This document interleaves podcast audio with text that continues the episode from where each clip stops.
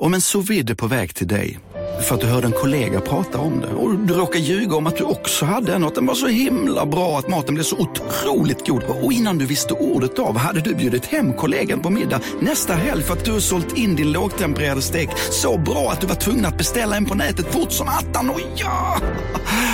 Då finns det i alla fall flera smarta sätt att beställa hem din sous vide på. Som till våra paketboxar, placerade på en plats nära dig och tillgängliga dygnet runt. Hälsningar Postnord. Just nu till alla hemmafixare som gillar julast låga priser. En slangvinda från Gardena på 20 meter för vattentäta 499 kronor. Inget kan stoppa dig nu.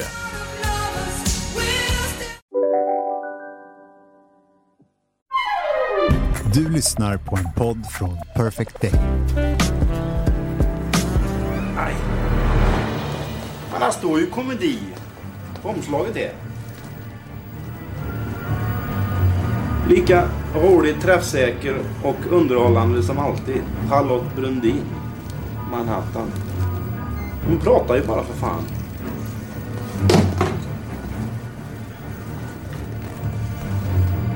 Ska han vara svart?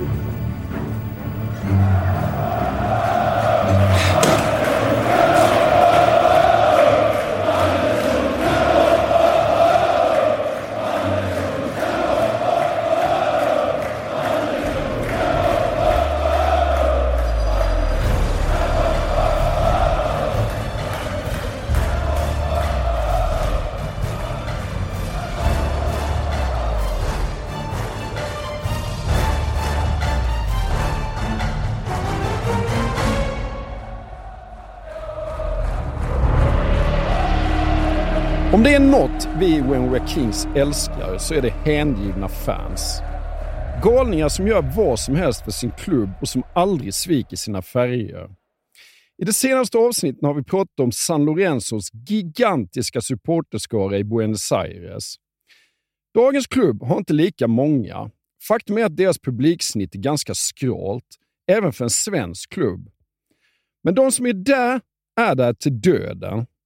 De brinner lika mycket för sin klubb som San Lorenzos supportrar gör för sin. Faktum är att de brinner så mycket att de lyckats mobilisera så stor kraft att de vann When Kings omröstning om årets önskelag. Självklart älskar vi dem för det. Så varsågoda, här får ni historien om klubbens himmel och helvete. Idag ska vi prata om Gais 2011-2012. Det ska vi göra och jag tänker nog att vi inleder den berättelsen med en scen som utspelar sig den sista mars 2011. För då är det ja, men i alla fall ett par hundra grönsvarta som har samlats i utrikeshallen på Landvetter. Och det är ju liksom inte de som har varit nere i Köpenhamn och gått en halvdag på Ströget och nu återvänder till Göteborg från Kastrup. Utan de passagerarna ja, de blir utbuade när de visar sig i ankomsthallen. Varje gång dörrarna öppnas och det kommer ut någon vanlig trist vardagsresenär, ja, då buas det. För det är inte de människorna som de väntande massorna vill se, utan det är ju någon helt annan. Och han landar till sist utanför Göteborg klockan 21.25 den här kvällen. För då kommer München-flighten till Landvetter. Och det är då bara ja, men en halvtimme, lite drygt, efter att alla papper faktiskt har blivit klara. För det här är ju då den sista mars. Det här är dygnet då det svenska transferfönstret stänger. Och det har varit många turer fram och tillbaka, men nu har det till sist blivit helt färdigställt. Och det stod ju i och för sig klart redan, säg ett dygn tidigare. För det som tidigare hade varit flygbiljetter från Brasilien till Bergen i Norge, det kunde bokas om och istället bli flygbiljetter från Fortaleza i Brasilien via München till Landvetter. För nu skulle den stora återkomsten fullbordas.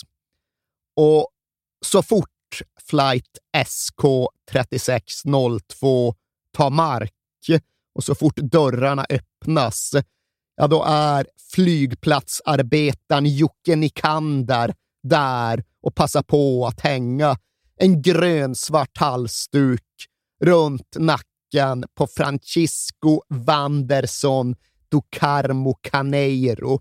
För det är honom som allt detta handlar om. Det är honom som mycket mycket av detta avsnitt kommer kretsa kring. Och han var då Gaisarnas förlorade son och frälsare. Han var den bästa spelaren de sett på en generation och nu var han tillbaka. Han fortsatte från landningsbanan in i terminalen och ut i ankomsthallen med sin vita keps och sin nya grönsvarta halsduk. Och när han väl visade sig i ankomsthallen, ja, men då bröt ju det stora Gais-jublet ut. Då buades det inte längre, utan då jublades det och då sjöngs det och då utspelades det scener som lika gärna hade kunnat vara hämtade från Wandersons eget Brasilien. Och det var väl inte så att världen stannade upp kanske, men den grönsvarta världen stannade upp och Göteborg noterade ju. I GT dagen efter så sattes ja, men den lite boomiga rubriken Guys rockar fetast i stan. Och det svänger kanske inte så där jättemycket om det ordvalet, vad nu en GT trodde.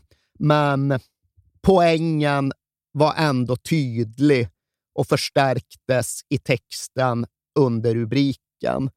Där stod det då i GT att ett sånt geistdrag som nu skapats i stan, det har vi inte sett skymten av sedan Samir Bakaus dagar på 80-talet. Och jag känner nog också att vi får lov att göra en kort historisk kronologi över Gais för att allt detta ska bli begripligt. För ja, men nu för tiden tittar ju i synnerhet de yngre fotbollsintresserade svenskarna ner på Gais och hittar dem i andra eller tredje divisionen och ser det som en dussin förening bland andra. Men så är det ju inte. Så har det definitivt i alla fall inte varit.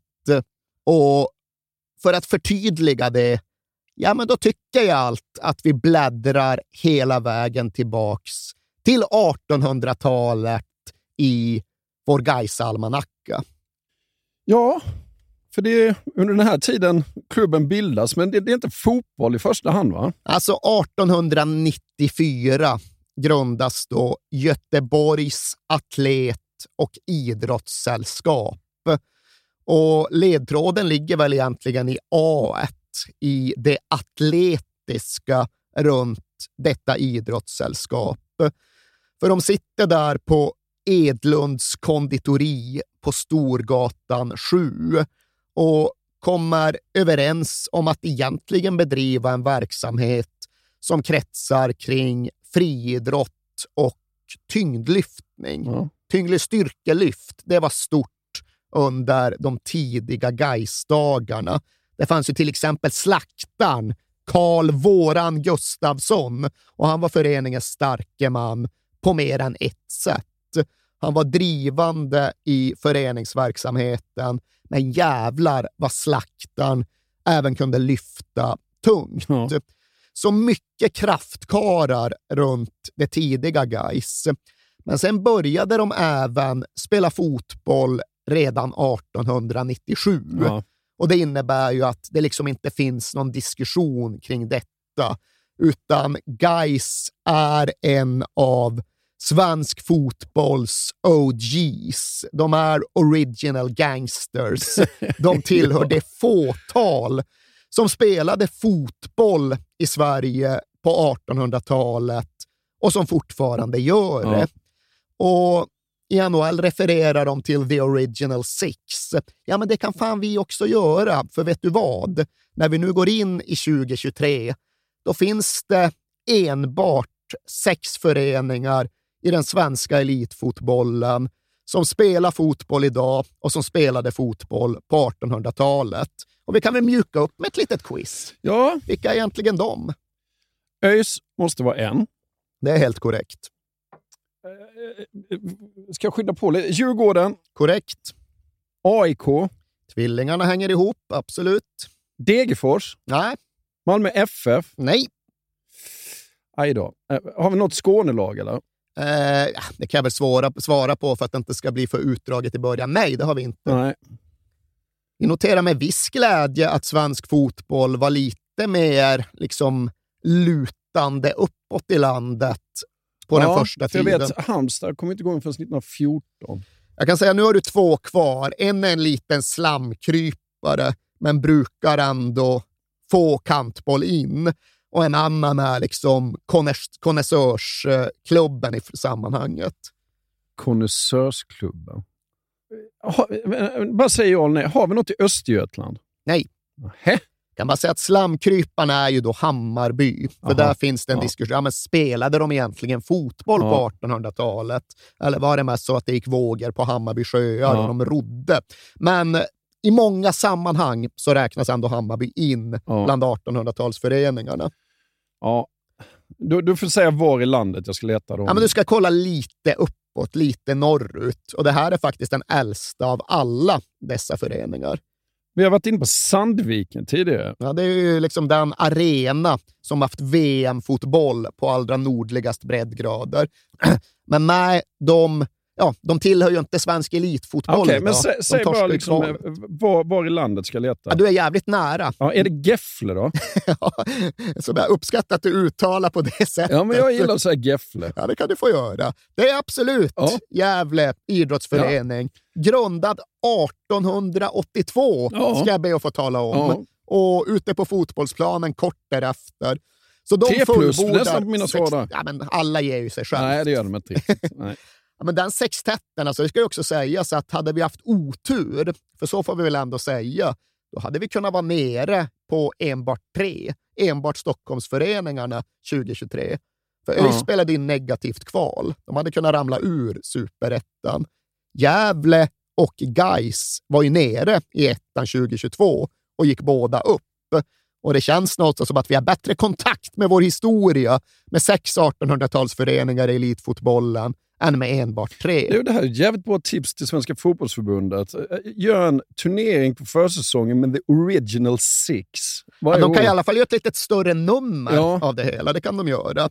Sen valde jag ju nu att begränsa oss till elitfotbollen. Det finns ju fler förträffliga föreningar där ute som vi idag hittar längre ner i seriepyramiden. Till exempel Bollnäs GIF, ja. eller IFK Sundsvall, eller IFK Malmö.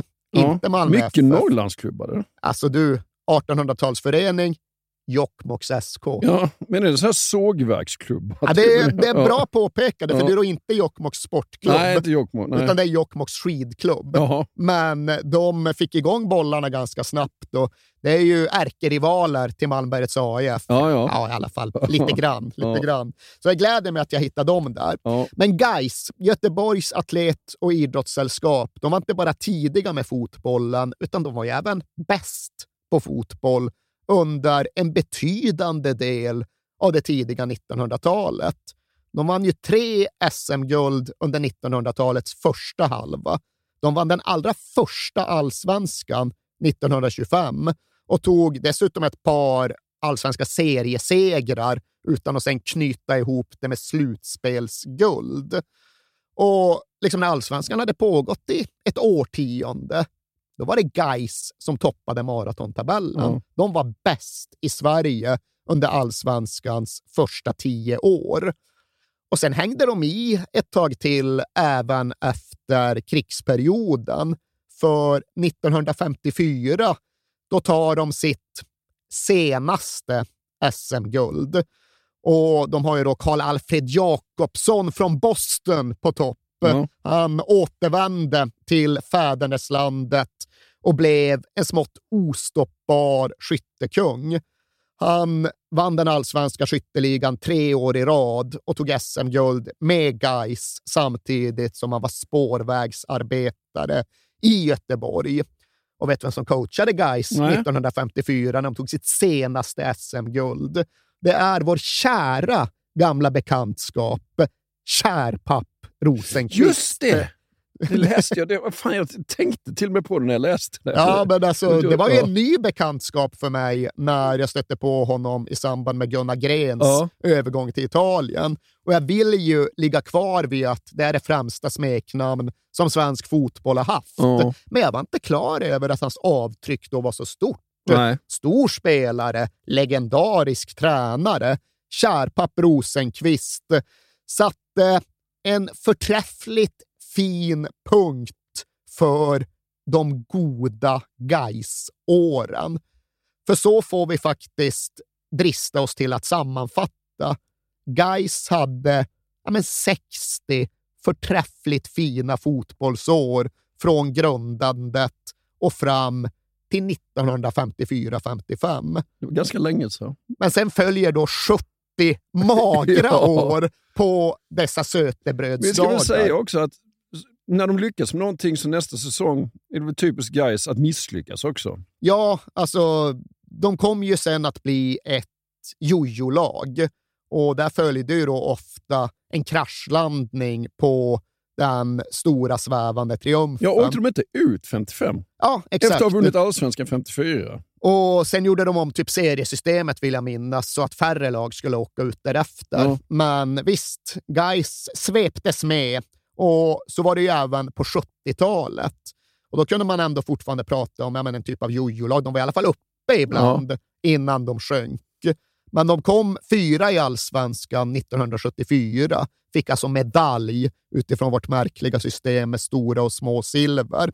Men sen åker de ur kort därefter. Ja. Och 1976 så når de fram till en så där tydlig brytpunkt som de i alla fall själva alltid refererar tillbaka till. För 1976 då är både Gais och IFK Göteborg nere i dåvarande andra divisionen. Och det är tydligt att IFK Göteborg har någon form av framåtrörelse som kommer att ta dem uppåt. Men kanske kan Gais bryta det och mildra sitt eget fall genom en derbyseger.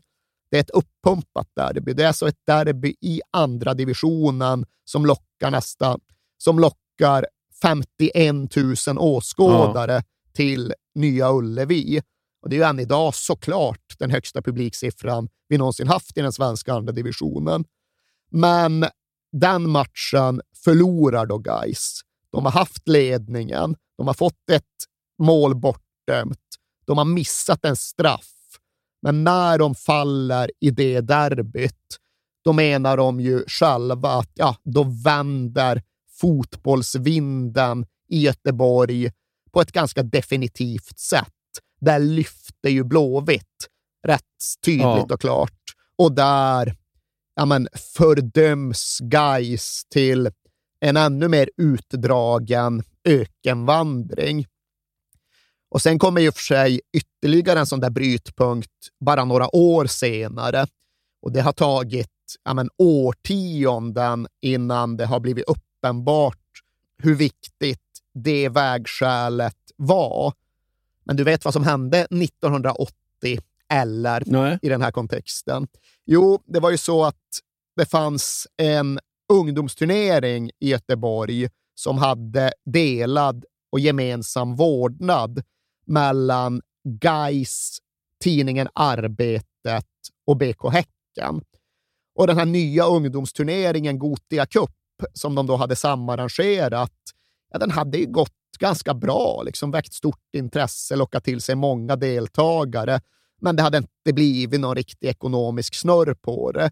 Så guys kände att det kanske var lika bra att dra sig ur, men något skulle de ju ändå ha för sin liksom, andel i projektet. Så de drev en förhandling gentemot BK Häcken där deras anspråk var ja, men några 14 14-tumsskärmar som visade en tidig typ av tv-reklam inne i Nordstan, köpcentret. För det var på något sätt kopplat till Gotia Cup. De hade liksom ett samarbete med Nordstan som innebar att det stod några 14-tummare där och tuggade ut reklambudskap. Och det tyckte Gais att ja, men det där är värt en hel del. Nu ligger vi i framkant och ser vad som blir värdefullt i framtiden. Och det är klart att det är 14-tummarna. Så vi får 14-tumsytorna, ni får Gothia Cup. Låter det okej, okay, BK Häcken? Ja, det, det, kan vi köra på, ja. tyckte de. Och där kan vi konstatera att saker med tiden kom att skifta när det gällde styrkeförhållanden i fotbollsstaden Göteborg. Ja. Men vi ska komma ihåg att okej, okay, det har nu gått 30 år sedan det senaste SM-guldet. Men så jävla lång tid är inte 30 år i fotboll, utan Gais får absolut räknas som en form av maktfaktor i den svenska 80-talsfotbollen. De är fortfarande en stor klubb som räknas. Och när de återvände till allsvenskan 1988, ja, då går det inte kanon på planen, utan de ligger sist i allsvenskan när det är dags för sommaruppehåll. Men de toppar publikligan. Mm. Det är alltjämt det här publiklaget guys som har kvar massorna från ja, men den första halvan av 1900-talet. Då var de störst, bäst och vackrast. Och det är de ju uppenbarligen inte längre, men det hänger någonstans kvar. 30 år av motgång, ja, men det är inte nog för att sudda ut det som har varit. Det tar längre tid att nöta ner en stor klubb. Du, jag såg guys i början på 80-talet på Örjansvall måste varit mot Halmia. Eh, och anledningen till att jag minns det, jag minns ingenting om matchen överhuvudtaget, men de här fansen som var där, jag hade aldrig sett något liknande. Totalt galna. De sprang in på planen och det var polishundar. Och, ja. Ja, men de var ju också ganska tidiga med det här att liksom ta intryck och influenser från England. Och liksom, de byggde ju en läktarkultur ja. snarare än att de bara gick och tittade på fotboll. Och Det gjorde ju att de märktes, de gjorde avtryck, de var att räkna med. Och de hänger kvar där 1988. 1989, ja men då är de riktigt bra. De har Sören Järlöv i målet, vilken fantom. Och så har de ju då Tunisien Samir Bakau som bolltrollare och kreatör. Och ja, men idag är väl Samir Bakau verkligen en ganska liksom, smal finsmakarreferens. Men så har det inte alltid varit. Du minns ja, men Sportmagasinet som vi hade på Aftonbladet. Ja. Det här månadsmagasinet som faktiskt var min första hemvist på redaktionen. Jag saknar det, måste jag säga. Ja, det hade verkligen ja. kvaliteter. Och något av de första åren vi höll på med det, säg 2003 eller 2004, då minns jag att vi gjorde en ranking av de bästa allsvenska importerna genom tiderna. Mm. Och de var inte alls lika många 2003, men det är klart att det fanns konkurrens. Men högst upp på den listan, alltså nummer ett, den bästa allsvenska importen genom tiderna, ja, där rankade vi Samir Bakar. Jaha. Men det var fullt berättigat ja. då. Och det här är ju 2003 som vi tittar tillbaka på 1989. För mig känns det som nyss. Ja. Jag accepterar att det gör det kanske inte för alla som är 25 idag, Nej. men för mig känns det som nyss som vi satt där och konstaterade att äh, men Geis har haft den bästa utländska spelaren någonsin. Och det tjänade ju Bakau bland annat ihop till genom att leda sitt Geis till en tredje plats i allsvenskan denna säsong. Och det här är ju då slutspelens tid, så en tredje plats kunde ju innebära SM-guld.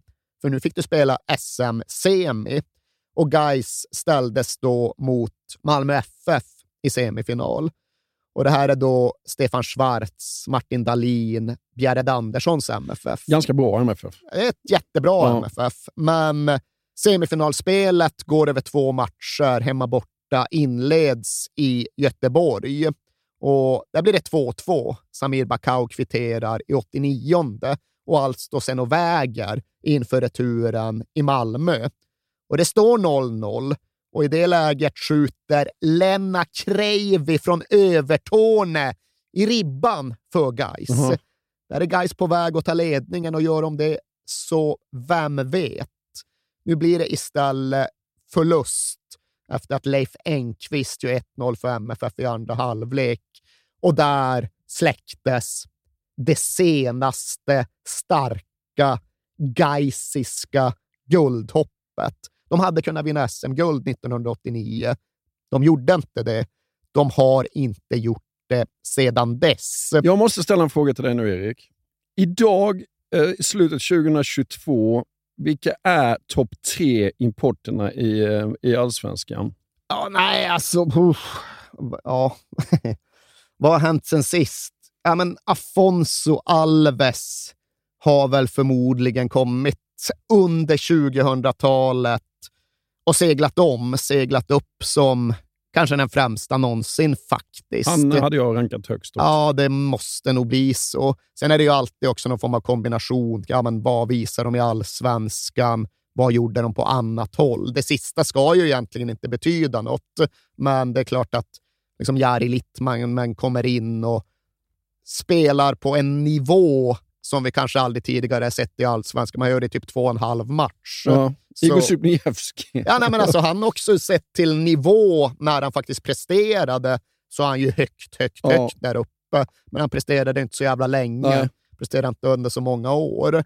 Det är väl ja, men Ivan Obolo ska Ja. nog fan vara med på i alla fall en topp fem-lista. Jag gillar ju Arno väldigt Ja, alltså många av de här 90-talsnamnen som då Bakau ansågs besegra när vi gjorde ranken, Neboscha liksom, Ja. tycker jag också ska vara jättehögt och Gudjonsen, Va- Vadim Jevtusjenko var en jävla spelare. Ja. Och sen många av de här liksom som kom från det gamla Sovjet, det gamla östblocket, liksom Degerforsjuggarna måste ju också vara där väldigt högt.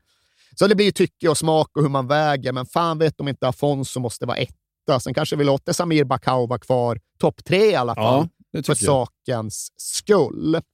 Men ja, om nu det där derbyt mot Blåvitt 76 fick sägas knuffa iväg Gais i en negativ spiral, så kan vi väl säga ungefär detsamma om de här SM-semifinalerna 89.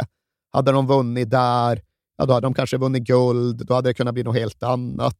Nu gick de ju faktiskt ut i europeiskt kuppspel tack vare sin allsvenska tredjeplats, men det är ändå ett magert 90-tal som väntar guys.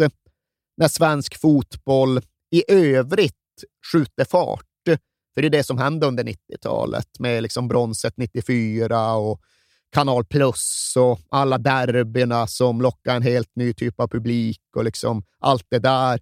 Ja, då harvar ju guys mest på nere i lägre divisioner eftersom att de förlorade ja, några för dem hemska derbykval mot ÖIS 92 och åkte ur. Ja. Så där många andra bygger upp under 1990-talet så faller Geis ner. Och in i det nya årtusendet ser det fan i mig bedrövligt ut de första åren. För de har, ja men säg fem miljoner kronor i skulder och det är mycket pengar för en förening som Gais. Och de är dessutom nere ja men i dåvarande division 2, alltså tredje divisionen. Ja. Och här är ju alltjämt Gais meriter så stora och så relativt färska. Jag tror att de ligger kanske, ligger kanske åtta i den allsvenska maratontabellen in i 2000-talet. Ja. Men snarare än att slåss topp åtta i allsvenskan så är de då alltså nere i tredje divisionen. De spelar inte derbyn mot IFK Göteborg. De spelar derbyn mot Askim och Torslanda. Ja. och de pratar alltså på allvar i klubbledningsrum om att flytta hemmamatcherna från Ullevi ut i Gaisgården, Ja. alltså träningsanläggningen. Ja, men det blir mer ekonomiskt hållbart att spela där inför 350 pers än det blir att hyra in sig på Ullevi. Guys håller liksom på att marginaliseras för all framtid. De är på gränsen till att resignera inför att bli ja, men en bortglömd förening från förr, likt något Gårda BK eller något i den stilen. De blir kvar i tredje divisionen också två säsonger och de möter Floda sommaren 2003 måste det vara och alltså förlorar mot Floda med 4-0. Ja.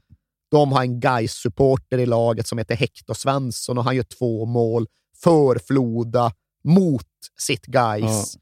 Och frågan är om det går att sjunka djupare. Nej, för Gais går inte det, i alla fall inte den här gången, för där någonstans börjar det vända uppåt igen. Eller det har väl i själva verket redan gjort det, för 2001 får Gais en ny ordförande. Och han hette Christer Wallin och han var framför allt känd för att med framgång ha drivit, ja men inte sportkedjan. Just det. Han var vd där va? Ja, och Ja. liksom hade såklart tjänat en jäkla massa pengar och gjort sig ett namn som en skicklig företagare och en driven visionär. Och till en början tycks han göra ett jäkla bra jobb med Guys. För han tar det här konkursmässiga rucklet till förening och sanerar ekonomin. Han får skuldberget att krympa och han sjösätter något som heter Gais intressenter som är någon typ av korsning mellan sponsornätverk och sånt här externt riskkapitalsbolag som var väldigt populärt i svensk fotboll på den här tiden. Och med Christer Wallin vid rodret ja, men så stiger gais skutan åter uppåt. De tar sig upp från division 2 till superettan. De tar sig sen vidare från superettan tillbaka till allsvenskan genom ett klassiskt kval mot Landskrona hösten 2005. Och det fanns då ja, men rimliga förhoppningar på att detta skulle innebära slutet på den allra värsta tiden. Det fanns en tideräkning som gjorde gällande att ja, men det är från det där derbyt mot Blåvitt 76 och 30 år framåt som det har varit för jävligt att vara gaisare.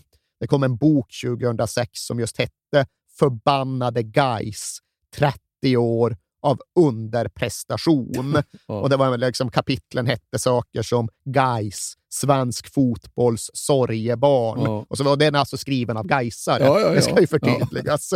Men där stod de med sex allsvenska säsonger på 30 år. Torftigheten i den meriten är bottenlös, så som de själva skrev. Men det fanns förhoppningar om att det räckte nu. Nu var Gais tillbaka. Christer Wallin styrde, ekonomin var okej, grönsvart var tillbaka i allsvenskan. Och sen hängde de ju också kvar där. De etablerade sig. De återtog sin rättmätiga plats i svensk fotbolls finrum. Och de tänkte inte nöja sig med det. För med Christer Wallin i spetsen var målsättningen både tydlig och uttalad. Det var inte tillräckligt att bara vara i allsvenskan, utan Geis skulle tillbaks till toppen. De skulle slåss om medaljerna som på Samir Bakaus tid. De skulle i förlängningen utmana om guldet som på Kärpapps tid. Ja. Och där befinner de sig när 2000-talets första årtionde tar slut. de får visserligen inte riktigt till det på plan, utan de blir elva tre säsonger i rad. Men sen återinvigs Gamla Ullevi 2009 och det är tänkt att ge föreningen en stor push framåt, för det ökar möjligheterna ja, men, till en större omsättning och liksom bättre ekonomisk konkurrenskraft. Men ja, det lyfter ändå inte riktigt, utan 2010 då blir de inte 11, utan då går det sämre. Då är de nere på trettonde plats, bara tre poäng från nedflyttning. Och det är ingen runt föreningen belåten med, utan 2011 måste bli annorlunda. 2011 ska entusiasmen och framtidstron tillbaka. 2011 ska Gais lyfta och det medför ju ja, men, skärpta krav på hela föreningen, klubbledningen, den sportsliga ledningen med då främst huvudtränaren Alexander Axén i blickfånget.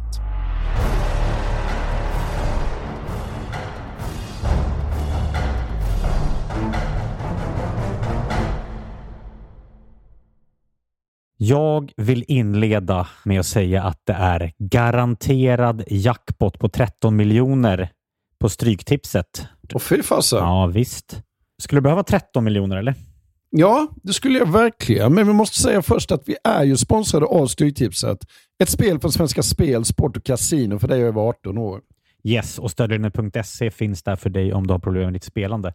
Nej, men 13 miljoner ja. jackpot på Stryktipset, det är ju inte fel. Nej, då är det faktiskt dags att ladda en rejäl rad här känns det mm -hmm. som. Vet du vad som inte heller är fel? Nej. Födelsedagsfirandet och alla härliga mm. historier vi får in. Exakt, mm. för vi är ju mitt inne i Stryktipsets 90-årsfirande som vi firar med att läsa upp fantastiska historier från våra lyssnare yes. som skickar in dem till kings at perfectdaymedia.se. Precis, bomba på nu. Det är åtta månader kvar på det här firandet, så att, eh, vi kör nu. Mycket Stryktipshistorier vill vi ha mm. och i dagens har vi fått från Peter som skriver så här. Hej på er och tack för en helt otrolig podcast. Den har räddat mina veckor i snart fyra år. Tack så mycket Peter. Min historia är ganska färsk, men den om när det vände på stopptid gav kanske inte de största pengarna, men känslan i mig består. Jag spelar ofta för lite mindre pengar på Stryket, följer fotbollen men långt ifrån en nörd. Och allt såg väldigt bra ut senast, förutom på min etta på Manchester United mot Brentford. Mm -hmm. Var ändå väldigt, eh, var ändå väldigt nöjd med hur resten satt. Men på stopptid satte min nya favoritspelare, skotten McTominay, två mål och vändningen fullbordades. 64 rader blev 12 000 kronor. Tack för en bra podd. Det är podd. otroligt. Ja. Tack för en bra historia Peter. Ja, och som man älskar Scott McTominay. Gör man inte det? Ja, det gör man faktiskt.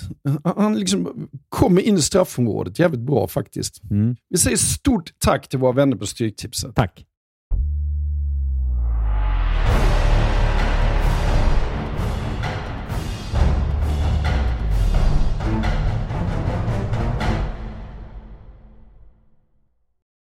Ja, och Alexander Axén, det var en örebroare med AIK-emblemet intatuerat på axeln. Va? Ja, exakt. Med fotbollen intatuerad på kroppen.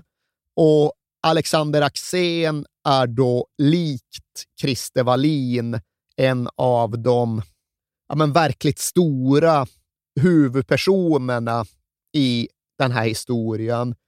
Så vi kan ju lika gärna ta och introducera honom lite mer utförligt redan nu.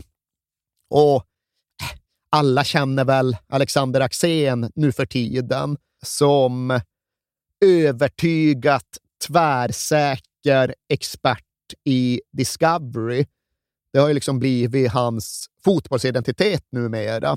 Men för drygt tio år sedan, ja, då var han ju alltjämt tränare. Och han hade tagit den långa vägen till eliten, även om han hade levt ett helt liv med fotbollen. Ja, för idag är han liksom tränaren som blev expert på den här tiden var han spelaren och supportern som sen blev tränare. För ja, men Alexander Axén var ju hyfsad på att spela fotboll, men redan som 22-åring så bestämde han sig för att lägga av, för att lämna sitt Rynninge eftersom att han blev sur på sin tränare som inte ville ge honom ledigt från matchen mot Arboga för att se Sverige-England på Råsunda i EM 92. Och det där med att se Sverige-England på Råsunda, det var liksom viktigare för Alexander Axén än att spela för sitt Rynninge. För Axén var ju så uppslukad av läktarlivet i både Sverige och England. För, ja, men för honom var det rätt självklart att det var bättre att lägga ner den egna karriären i Rynninge eftersom att det här var 92. och Det var EM på hemmaplan och hans AIK gick för SM-guldet. Och han åkte ju med AIK kors och tvärs till när och fjärran och var naturligtvis på plats nere i Malmö hösten 92 när Gary Sundgren sköt det första guldet på evigheter till Gnaget och därav den där tatueringen och allt som följde med Hans det. hund hette väl Gary Sundgren också tror jag? Ja, om det i alla fall heter Gary kanske, Ja. men definitivt Ja. döpt efter Gary Sundgren under någon period. Och vid sidan av AIK så hade han ju även Southampton och det hedrar honom. Ja. Det är klart att man ska hålla på Southampton och åka över till England för att gå på gamla The Dell och dyrka Matt Letizier. Och det gjorde han. Ja. Och var ju anglofil ut i Dr. Martens-kängorna. lyssnade ju för sig, han lyssnade väl på britpop, men sen lyssnade jag på synt. Jaha. Och det var också en så extremt stark del av hans identitet, att han gick runt och lyssnade på synt. Jaha. Så en fotbollspersonlighet som stack ut redan när han var 22 år gammal. Men sen kunde han inte riktigt lösgöra sig helt från planen, för Benny Lennartsson var gamla kompis. Han skulle coacha BK Forward på den här tiden och han övertalade Alexander Axén att återvända till fotbollsplanen för han behövde en högerback som han kunde skälla på. Det var väl mer eller mindre det. Ja. Men det, den relationen, det samarbetet mellan Benny Lennartsson och Alexander Axén, det förde då den sistnämnda in på tränarbanan. För det tog inte så värst lång tid innan Axén slutade spela högerback för att istället börja prioritera att coacha forwards B-lag. Och sen var kursen någonstans utstakad. Han gick från forwards B-lag till Hovsta IF i fyran och sen tillbaka till sitt Rynninge. Och där verkade ju Axén bli kvar, för han gör alltså sju år som tränare för Rynninge i division 2. Och det är inte glitter och glamour Nej, direkt, utan gör man den investeringen, gör man den uppoffringen, ja då kan man nästan tyckas förtjäna någon payoff. Men fotbollen delar ju inte ut några presenter, utan du måste just förtjäna det. Och Axén gnetade på och Axén stack ut i 90-talets division 2-fotboll. Och Axén behöll även då relationen till Benny Lennartsson och den blev till sist hans väg in i elitfotbollen. För Benny Lennartsson var välmeriterad och hade ett namn och blev erbjuden jobbet som huvudtränare för norska Start. Och dit tar då Lennartsson med sig Alexander Axén. Och det där med att ha Lennartsson som dörröppnare, ja, det visade sig rätt jävla användbart. För jag tror det var under tiden i Norge som Geis hör sig för med Benny Lennartsson. Geis behöver nu huvudtränare. Benny Lennartsson är ju ett namn. Ska du inte komma till Göteborg och coacha? Nej, liksom min tid som huvudtränare går mot sitt slut, men jag ska berätta för er vad ni ska göra. Ni ska ta min assistent Alexander Axén, för han är framtiden. Tro mig. Och Gais lyssnade väl och Gais blev intresserade, men vågade inte riktigt göra chansningen, utan de tog in Magnus Persson istället. Men sen försvann Magnus Persson ganska snabbt och i det läget så hade de ju koll på Axén och de hade imponerats av Axén. Men var inte han i Örebro? Då? Jo, han hade ju Ja. en kort vända hemma i Örebro som ass även till Sixten Boström. Men det blev något av en parentes, för det stora som då sker, det är ju att han till sist får chansen. Och det här är ju det som är det verkligt svåra. Du kan coacha hur många år som helst i division 2, men hur ska du få chansen att visa vad du kan i elitfotbollen? Ja, du behöver en dörröppnare och du behöver någon som tror på dig och du behöver lite tur. Men till sist blir i alla fall Alexander Axén en av de lyckligt lottade som får möjligheten att leda ett lag i den svenska elitfotbollen. Han får chansen att träna guys i allsvenskan. Och det går ju sisådär, Ja. om vi ska vara snälla. Han får en fin start i guys, men sen är det in i bergväggen ganska snabbt. Och han har under sin första säsong som huvudtränare en period på 14 raka matcher utan seger. Ja. Och Gais och ordförande Christer Wallin, jag tycker att de ska plussas för att de vågade chansa på Axén. ja, för det gnisslade väl internt här De också. ska ju även då plussas för att de höll fast vid Axén. Men han ska i sin tur också ha credit för att han är tillräckligt klok och prestigelös för att rädda sig själv. För när det är som värst då 2009, när det är 14 raka matcher utan vinst, då ringer ju Axén till sin mentor Benny Lennartsson och bara förklarar att jag behöver fan hjälp. Ja. Du får lov att släpa dig till Göteborg och assistera mig den här gången. För tillsammans borde vi kunna reda upp det här. Så blir det.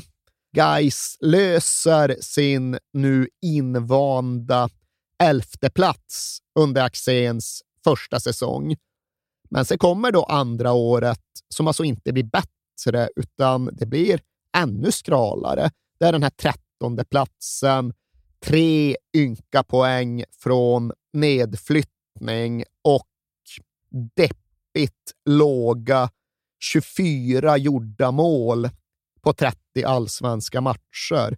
Alltså ett målsnitt på ja, men 0,8. Ja.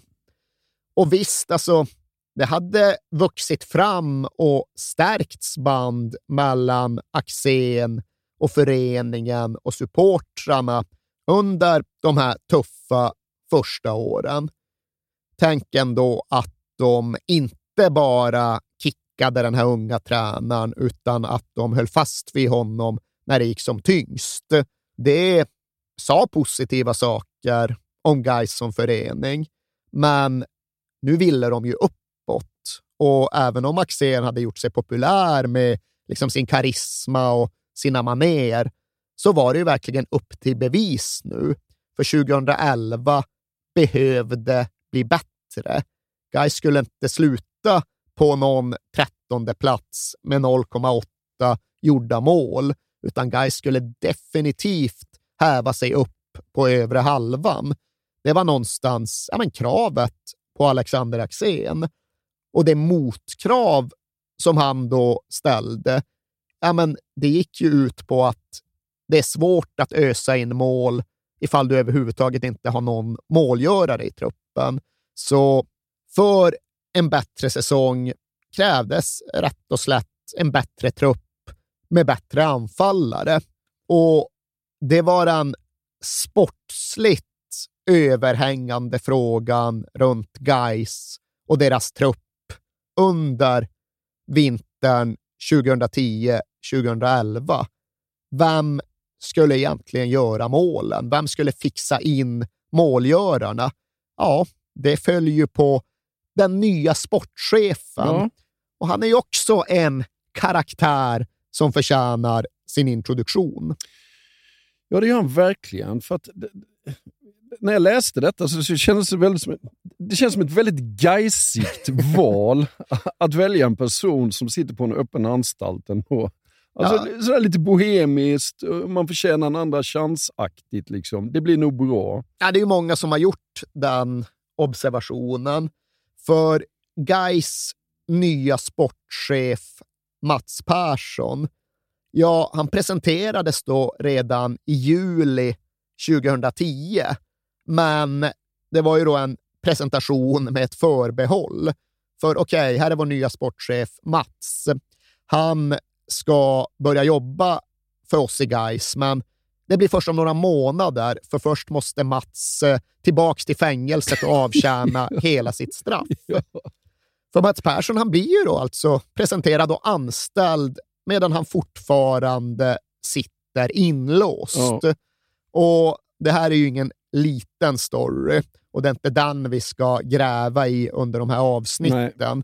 Men för de som inte var med i det tidiga 2000-talets fotbolls-Göteborg kan vi ju bara snabbt summera det hela med att säga att ja, men Mats Persson var ju då sportchef för ett IFK Göteborg som värvade Peter Idje till klubben 2003. Och Det var en riktig värvningsbomb ja. på den tiden och alla undrade hur 17 Blåvitt egentligen hade råd. Och det kom att visa sig att de enbart hade råd genom lite kreativ bokföring. Det var liksom idjepengar som inte bokfördes som lön, utan som genom ett komplicerat och eh, lagvidrigt sätt istället betalades ut som en typ av gåva till Peter Idje. Och detta var ju då direkt brottsligt och det medförde då att bland annat Mats Persson dömdes till fängelse. Han dömdes till ett och ett halvt år för, det var väl huvudsakligen grovt skattebrott. Just det.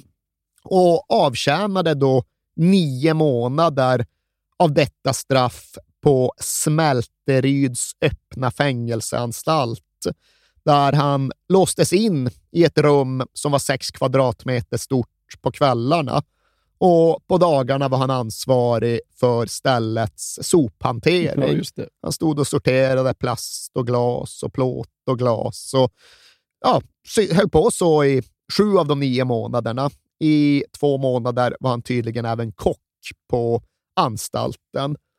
Men mitt under den här fängelsetiden så nåddes han av uppgiften att Geis sökte en ny sportchef och han lockades av detta och föll väl också in i den där tankebanan som du var inne på, att ja, om någon förening ändå skulle kunna tänka sig att ta i mig med tång så är det nog fan guys. Man måste ju älska guys för detta. Ja, inte så jävla nogräknade och inte så jävla ängsliga heller. Han är en god gubbe. Och, nej, men här var det ju också en förening, eller i alla fall en klubbledning med självförtroende. Ja. Och det krävs fan för att anställa Mats Persson medan han fortfarande sitter inlåst. Det krävs ett självförtroende. Ja, ja. Det krävs en övertygelse om att vi är på väg i rätt riktning och vi vet vad vi gör. Och detta besatt då Christer Wallin, så han såg till att ta ett möte med Mats Persson under någon av hans korta permissioner. Ja. Och Det här är då i mars 2010. Och sen presenteras han och anställs i juli 2010. Men han kom ur fängelset först i augusti och sen hade han fotboja fram till och med den 7 november. Så det var först då, den 7 november, samma dag som han blev av med fotbojan, som han faktiskt påbörjade sin anställning. Han hade ju varit inne och fuskat lite grann från dagen han kom ut ur fängelset. Ja. Men den 7 november påbörjar sin anställning och där är ju egentligen hans absolut första uppdrag att lösa målgörare till Alexander Axéns Gais. Och detta uppdrag tar han sig an. Och ja, men här inleds väl egentligen den grönsvarta säsongen 2011.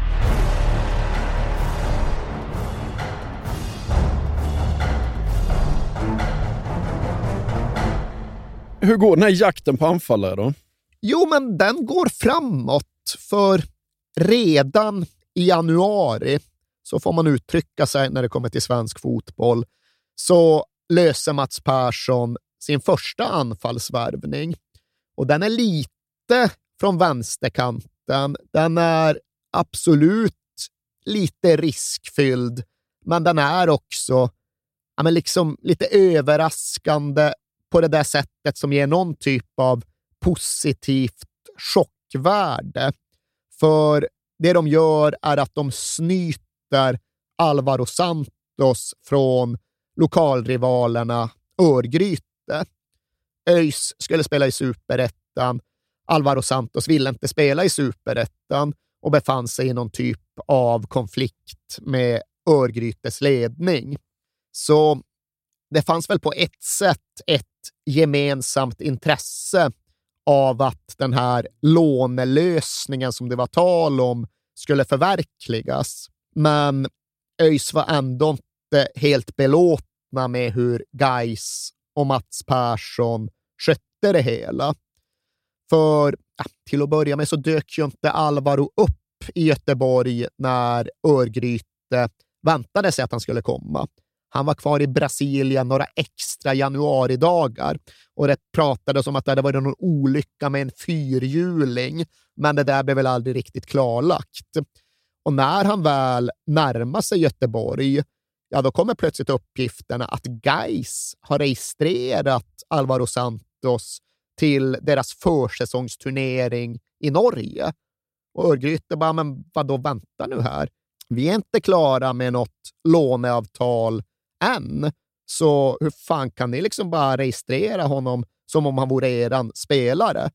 Ja, men vi tänker att det blir klart inom ett dygn och den här turneringen håller på en hel helg, så om inte annat kan väl spela på söndag kanske. Självförtroende guys. Ja, men ja. faktiskt, faktiskt. Och lite liksom snabba klipp och rundade hörn och genväg mot målet. Men övergången blir ju i alla fall verklighet och Alvaro Santos blir spelklar för Geis på lån.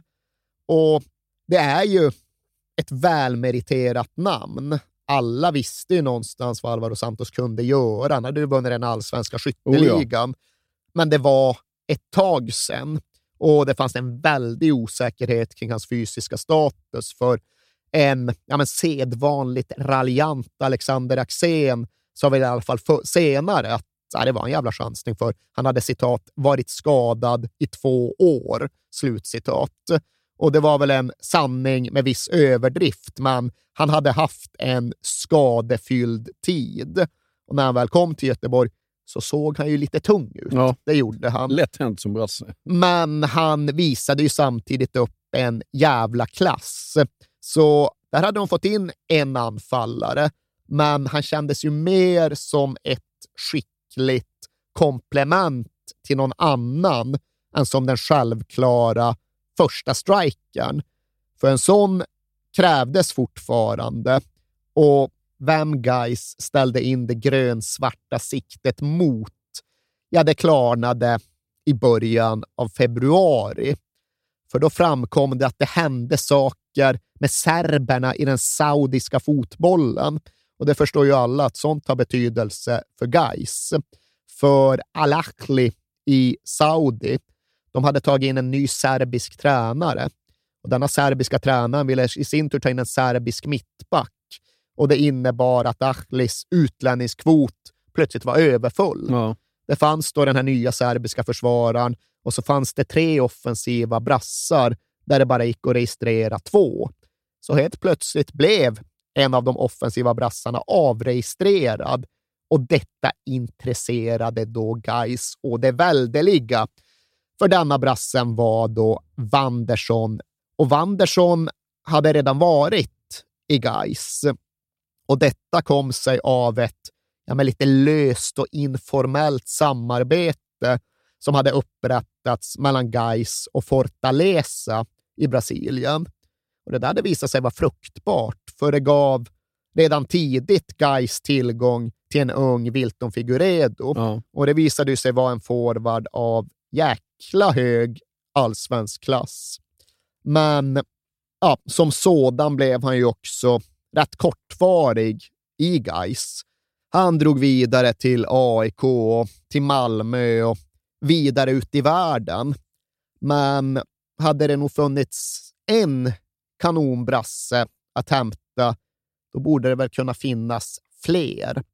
Och jo då, precis så visade det sig bli. För 2007 kommer då Wanderson till Sverige. Och han såg väl inte så värst mycket ut för världen. Han kunde bokstavligt talat varken läsa eller skriva. Men han kunde ju då bevisligen lira boll. För ja, när han väl börjar finna sig till rätta i det här märkliga landet och det obekanta livet, ja, då går ju utvecklingen ja, men spikrakt uppåt. Första året, 2007, ja, men då blir det inte så mycket. Det är väl så ett tiotal allsvenska matcher och ett enstaka mål. Men från och med 2008 är han ju ordinarie och väl ordinarie utmärker han sig snabbt som en av, kanske till och med hela allsvenskans bästa offensiva spelare. Mm. Det blir nio mål 2008 och sen kommer då den verkliga explosionen 2009. Då vinner han skytteligan på 18 och han är dessutom med och bidrar med 7, 8, 9 assist någonting. Ja, ja. Så det är en jäkla poängproduktion. Han spelar väl som offensiv mittfältare snarare än anfallare? Va? Ja, ofta ville ju Axén ha honom som ja, men en typ av nummer 10. Ja. Alltså någon som är ja, någon som kan komma bakifrån med fart snarare än att liksom ligga allra längst fram. Men jag skulle nog ändå räkna honom som forward, ja. det måste jag säga. Men ja, hans produktion hålls väl uppe även under första halvan av 2010. Det är ju då ett guys som har svårt att göra mål, men när de gör det så är ju Wanderson do Carmo högst inblandad. Han hinner göra ja, men i alla fall en handfull poäng innan han säljs sommaren 2010. Och om inte annat visar sig skillnaden i Gais poängsnitt, för med Wanderson i laget på våren tog de 1,4 poäng i snitt. Utan Wanderson på hösten tog de 0,73. Ja. Så de liksom halverar ja. sitt poängsnitt när Wanderson försvinner till saudiska Al-Ahli för två miljoner dollar som var den aktuella valutan i just den här förhandlingen. Det är alltså knappt 20 miljoner svenska kronor. Ja. Men ja, på några år i Sverige, några år i Gais och några år med Alexander Axén så har då Wanderson tagit de här kliven från att vara en ja, men, ung analfabet till ja, men, en etablerad storspelare med en ekonomisk framtid som tycks tryggad. Ja. Och även om hans karriär framöver ska utspela sig i en annan del av fotbollsvärlden så håller Wanderson kontakten med Geis och framförallt Alexander Axén, för han värdesätter verkligen hjälpen han har fått. Han är tacksam för hur Geis har förändrat hans liv. Så kommunikationsvägarna förblir öppna mellan Wanderson, Geis och främst då Alexander Axén. De spelar ett liksom ödesderby mot Blåvitt här hösten 2010 och inför matchen ringer Wanderson till Axén. Är du nervös pappa? För han kallar då Axén konsekvent för pappa. Ja. Äh, vill du att jag kommer hem? Ska jag lösa det åt dig? Ja. Och ja, jo, det vill gärna Axén, men det går liksom inte för du spelar i Saudi och tjänar miljoner. Ja. Och liksom, det är klart att Geis har förlikat sig med att aldrig någonsin se till Wanderson igen. Han kommer ju göra, ja, men gå från pengarna i Saudi och vidare till Serie A eller någonting tills då den här överraskande vändningen kommer. Ny serbisk tränare i Saudi. Han registrerar inte ens Wanderson. Och det här sker då ja, men när det stora europeiska transferfönstret i praktiken redan har slagit igen och plötsligt står där Wanderson utan klubbadress, utan möjlighet att spela fotboll, Och från ingenstans uppdagar sig då den här möjligheten som Geis överhuvudtaget aldrig hade sett framför sig. De behöver en anfallare. De har lyckats få in Alvaro Santos, men vem ska bli det stora namnet? Ja, kanske Wanderson, han som var bäst i allsvenskan fram tills det att han lämnade. Ja, men vi kan ju inte få Wanderson. Alltså, han skulle ju kosta 25-30 miljoner kronor. Ja, men nu är han inte ens registrerad i truppen. Så kommer det vara fram till sommaren. Det ligger väl i allas intresse att han ändå lirar fotboll fram tills transferfönstret öppnar igen och Genoa kan köpa honom. Ja, jo, på så sätt finns det ju faktiskt en möjlighet. Det finns en affär att göra och Mats Persson kopplas in på fallet. Och eftersom att det just ligger i alla parters intresse så verkar det tidigare osannolika plötsligt vara rätt nära att bli verklighet. Och som sagt, guys vid det här laget, förening med självförtroende. Ja. De liksom går ut och spänner muskler och visar upp sig. De känner tydligen inget behov av att liksom treva sig fram och ligga lite lågt tills allt verkligen är påskrivet. Utan den 9 februari går de ut i lokalpressen och liksom mer eller mindre aviserar Wanderssons stundande ankomst. Det är 80 procent klart, är uppgiften från Gaislägret redan då. Sen går det några dagar och den 11 februari är det nya skriverier. Nu är det 90 procent klart. Jaha. Och guys, ja, men de trummar ju verkligen på. De lovar ju mer eller mindre gentemot supportrar och sponsorer och alla att ja, men nu kommer Wanderson. Vilken jävla grej. Men så går det då ytterligare en månad och ingenting har hänt. Ingenting är klart och nu är vi en bra bit inne i mars. Men jag får uppfattningen att de svarar inte nere i Al-Ali. De, de, de, de, lyfter inte telefonen, svarar inte på fax. De är... Ja, men det är väl exakt det som händer. Ja. För när de säger att det är 80-90 procent klart, ja, då har de väl fått eh, höra det från Wanderson. Ja. Jag vill gärna komma hem och spela. Löser ni det? 90 procent klart. 90 procent klart. Wanderson vill komma. Ja. Ja. då ska vi bara lösa det med Al-Ahli. Men precis som du säger, de får inte tag på Al-Ahli. det, är liksom, ja, det är ingen som svarar, det är ingen som faxar, det är ingen som överhuvudtaget kollar mejlen. Och rubriken i lokalpressen den 9 mars, det är då inte 90 procent klart, utan det är citat “Sista hoppet för att få hit Wanderson. Tiggarbrev till sponsorer”. Och då antar jag att de ändå lyckats upprätta någon kontakt med klubben och fått höra att det här kommer kosta er mer pengar än vad ni hade trott. Men sen verkar det vara så just att det går liksom inte att förhandla fram och tillbaks för ja, sen slutar de väl svara igen. Och guys, ja, de bestämmer sig för att koppla in Jan Eliasson, alltså då Ja. ordförande i FNs generalförsamling, för att han är gaisare. Och han har väl kontakter. Ja.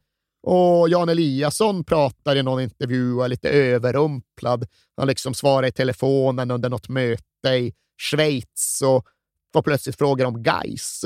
Ja, liksom, de går ut och säger att du ska lösa det här, Jan Eliasson. Han bara, va? Jaha, okej, ja, nej, jag vet inte. Mina kontakter i Saudiarabien ligger väl främst på diplomatnivå, men jag får väl se vad jag kan göra. Men det som tidigare har varit 90 procent klart verkar nu då vara inne på liksom en desperat grabba sista halmstrået nivå. Och även om guys fortsätter hoppas så falnar ju hoppet och de inser kanske själva att ja, vi får lov att testa andra spår också. Vi får lov att prova andra spelare också. Och prova andra spelare, ja det får man jävlar i mig säga att guys gör Jävlar. under, ja, dels då främst då våren 2011, men egentligen under hela spelåret. Och det här är väl i alla fall delvis kopplat till att Mats Persson är ny och vill visa upp sig, vill få saker att hända och affärer att bli klara. Det känns nästan lite desperat. Va? Alltså det skottas ju in folk, Ja. men det finns ändå ett huvudspår här i mars när Wanderson framstår som avlägsen. Och det är då den nye Samir Bakau. Inte riktigt samma spelstil, okej, men ändå en tunisier. Mehdi Ben Difalla. Han kommer upp från Samir Bakaus klubb i Tunisien och han har rykte om sig att vara en jävla striker. Och han får lira för guys mot J Södra i Elmia-hallen i Jönköping. Och han gör hattrick på 13 minuter. Och då tänker jag mig att okej, okay, nu är det väl klart. Ja. Liksom. Men Alexander Axén känner direkt att ja, det kanske kan bli lite komplicerat detta. För han tyckte ändå att den här Bendy Falla ja, men han droppar för mycket. Han liksom länkar spel och vi vill ju ha en boxer-striker, liksom. en kille som ligger längst fram och kanske snarare hotar djupled. Så han ber Rickard Kunde i laget att förmedla till Bendy Falla just detta. Liksom droppa inte så mycket, mer i boxen. Och så märker jag när Tunisien bara fräser tillbaka. Och liksom Axén frågar, vad säger han? Äh, bäst att jag inte översätter. Mm. Så han fick ingen översättning. Men ja, det hade gått ut på det där svaret. Vad fan ska jag göra? Ditt jävla lag är ändå för dåligt. kommer inga bollar till straffområdet. Vad fan ska jag stå där för? Nej. Jag måste ju hämta den. Och ja, där blev det bara en liten fnurra på tråden, men ändå hattrick på en kvart. Ja, vad fan. Det är klart vi får ta in Ben Difalla. Ja. Men det gör de ju, guys. Alltså, okej, okay, visst, vi tar honom. Här är kontraktet. Nah, jag ska nog ha ett bättre kontrakt än så här. Okej, okay, du får ett bättre kontrakt. Äh, jag skiter nog i det ändå. Fan, finns ett erbjudande från den sudanesiska ligan ja. som är bättre. Ja. Så Ben Difalla drar dit och guys får tänka om och de får ta in ännu fler provspelare. Och alltså, det här låter ju osannolikt, men det är Axén som själv har sagt det och det ska finnas en sammanställning någonstans. Men enligt då huvudtränarens uppgifter så tar Gais totalt under 2011 in 55 stycken provspelare. Det är 55 snubbar ja, på plats men, och tränar vad, in, vad innebär det att provspela? Dyker de bara upp på träningsanläggningen med A-truppen och börjar träna med Exakt dem? så. Men vad tycker övriga A-truppen om det? Alltså, det måste vara... Ja, Axén säger att, ärligt, jag hade inte ens koll på vad de hette när det hade gått ett tag. Och har du 55 provspelare, ja, då kommer det ju finnas profiler bland dem. Och vi hade kunnat sitta och vi hade kunnat göra tre timmar guys provspelare 2011. Bara det är ett avsnitt. Ja. Liksom. Men nu har vi nämnt Tunisien. Vi måste ju också nämna Jan Banan, Tömmernes. Ja. som alltså då heter just så. Han heter Jan Banan. Ja. Och detta eftersom att de i hans gamla klubb Stabäck hade sett Torsk på Tallinn, ja. där Jan Banan är en karaktär. Nej. Men han står ju komedi på omslaget här. Lika rolig, träffsäker och underhållande som alltid. Charlotte Brundin. Manhattan. Hon pratar ju bara för fan.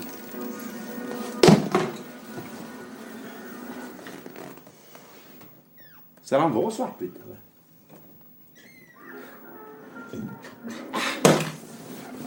Och då hade det garvats och bara du Jan Tömmernes, ska inte du byta namn till Jan Banan? Du får 10 000.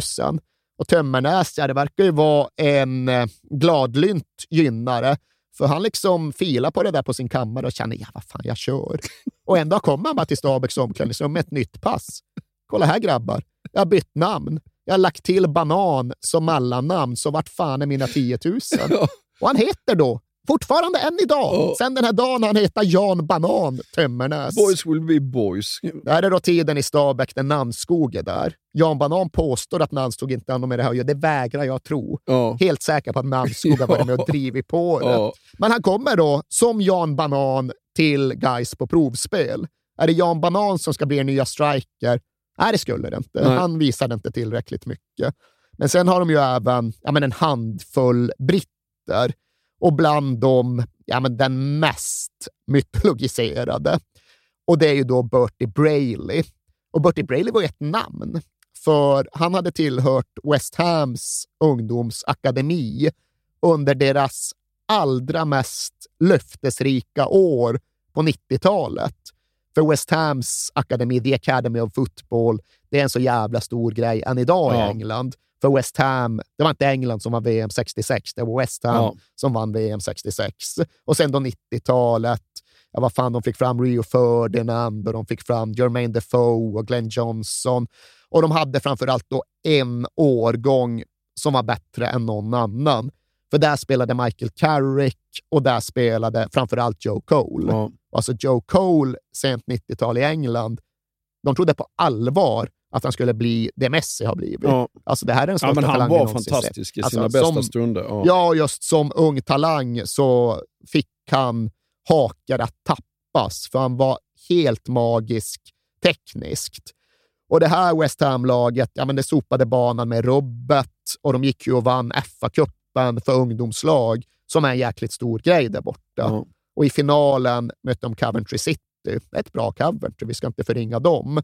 Men de vinner enkelt borta och de krossar Coventry på hemmaplan. Och det finns klipp bevarade där Joe Cole alltså slår djupledspassningar på halvvolley med Rabona. Ja. Alltså han kör Rabonas på halvvolley 30 meter Ja. till Bertie Brailey som löper längst fram på topp. För i det här laget med Cole och Carrick så var Brailey den stora strikern. Två matcher mot Coventry i FA-cupfinal. Han gör tre mål på de två Jaha. matcherna. Kostar dessutom på sig att missa en straff. Så här finns det tro. Det finns förhoppningar på att han ska bli ja, men en landslagsanfallare. Ja. Definitivt Premier League-anfallare.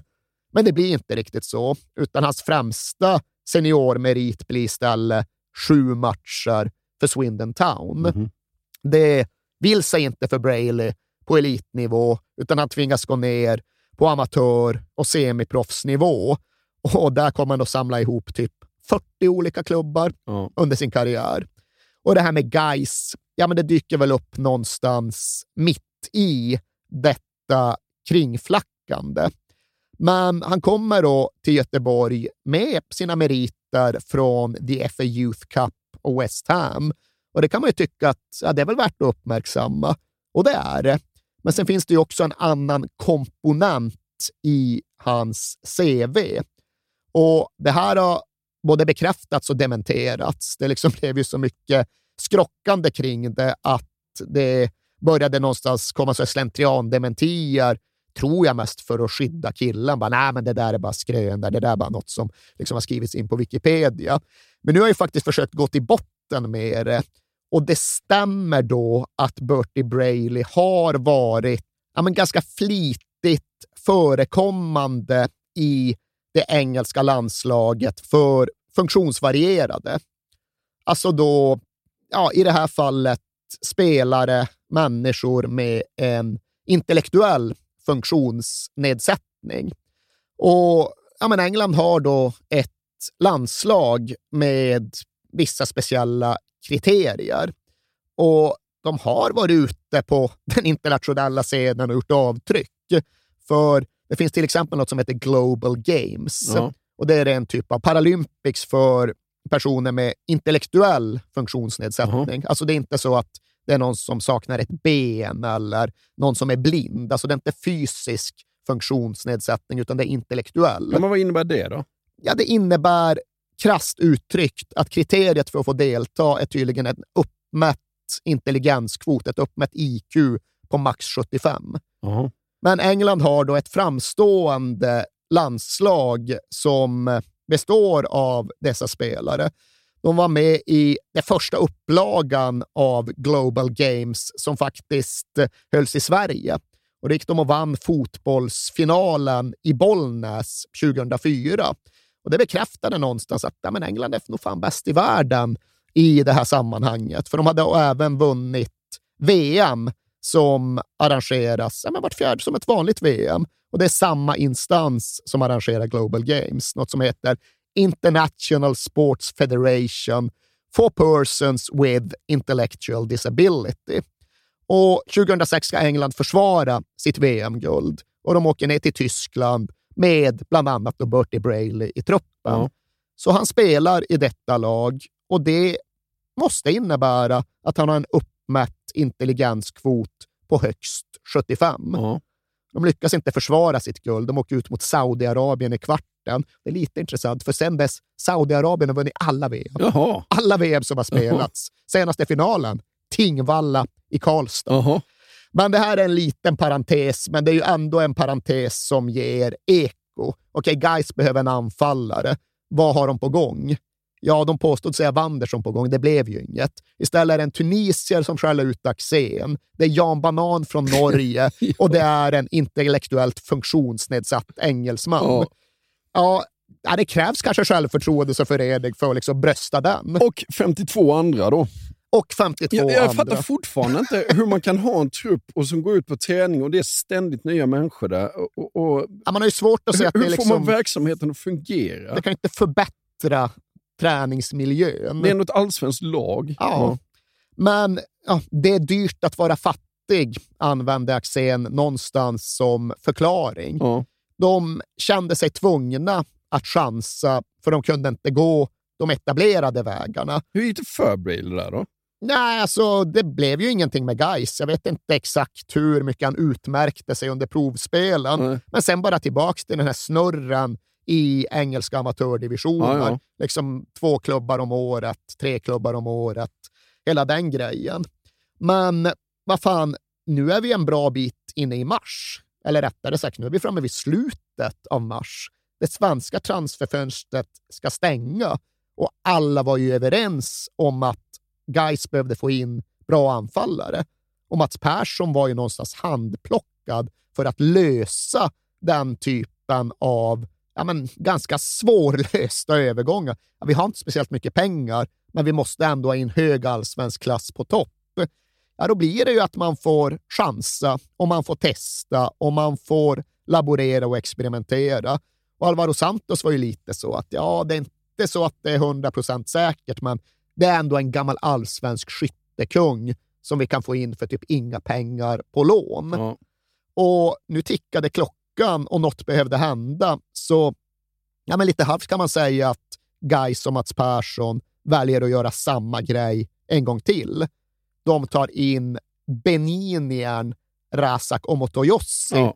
på ett fyra månaders Det är lån. gammalt fint namn. Ja, han var fortfarande bara 25. Jo, men i det det här ändå, laget. han hade, Men- har haft några mellanår om man Ja, det kan så. man säga. Han hade ju också vunnit den allsvenska skytteligan 2007, men i det här läget så hade han varit klubblös i, ja, vad är det, 9-10 månader Ja. efter att ha blivit utköpt av franska Metz. Så ja, men där stod Gais när transferfönstret egentligen hade slagit igen. Det blev två jokrar på spelbordet.